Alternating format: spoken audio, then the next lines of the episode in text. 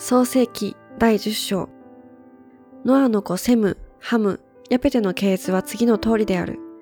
洪水の後、彼らに子が生まれた。ヤペテの子孫は、ゴメル、マゴク、マダイ、ヤワン、トバル、メセク、テラスであった。ゴメルの子孫は、アシケナズ、リパテ、トガルマ。ヤワンの子孫は、エリシャ、タルシシ、キッテム、ドダニムであった。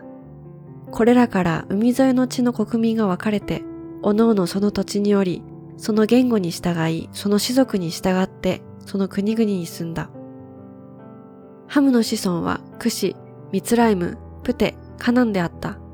クシの子孫は、セバ、ハビラ、サブタ、ラーマ、サブテカであり、ラーマの子孫はシバとデダンであった。クシの子はニムロデであって、このニムロデは世の権力者となった最初の人である。彼は主の前に力ある狩猟者であった。これから主の前に力ある狩猟者ニムロデのごとしということわざが起こった。彼の国は最初シナルの地にあるバベル、エレク、アカデ、カルネであった。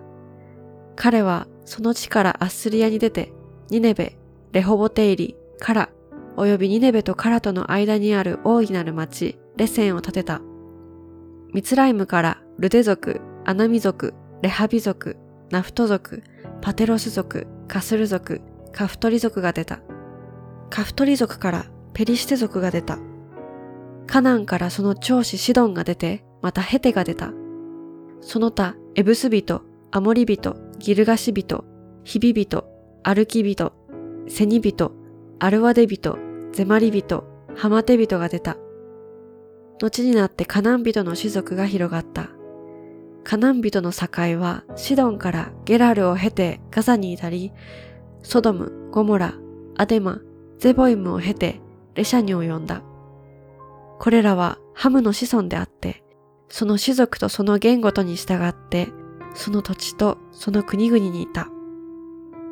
セムにも子が生まれた。セムはエベルのすべての子孫の先祖であって、ヤペテの兄であった。セムの子孫は、エラム、アシュル、アルパクサで、ルデ、アラムであった。アラムの子孫は、ウズ、ホル、ゲテル、マシュであった。アルパクサデの子はシラ、シラの子はエベルである。エベルに二人の子が生まれた。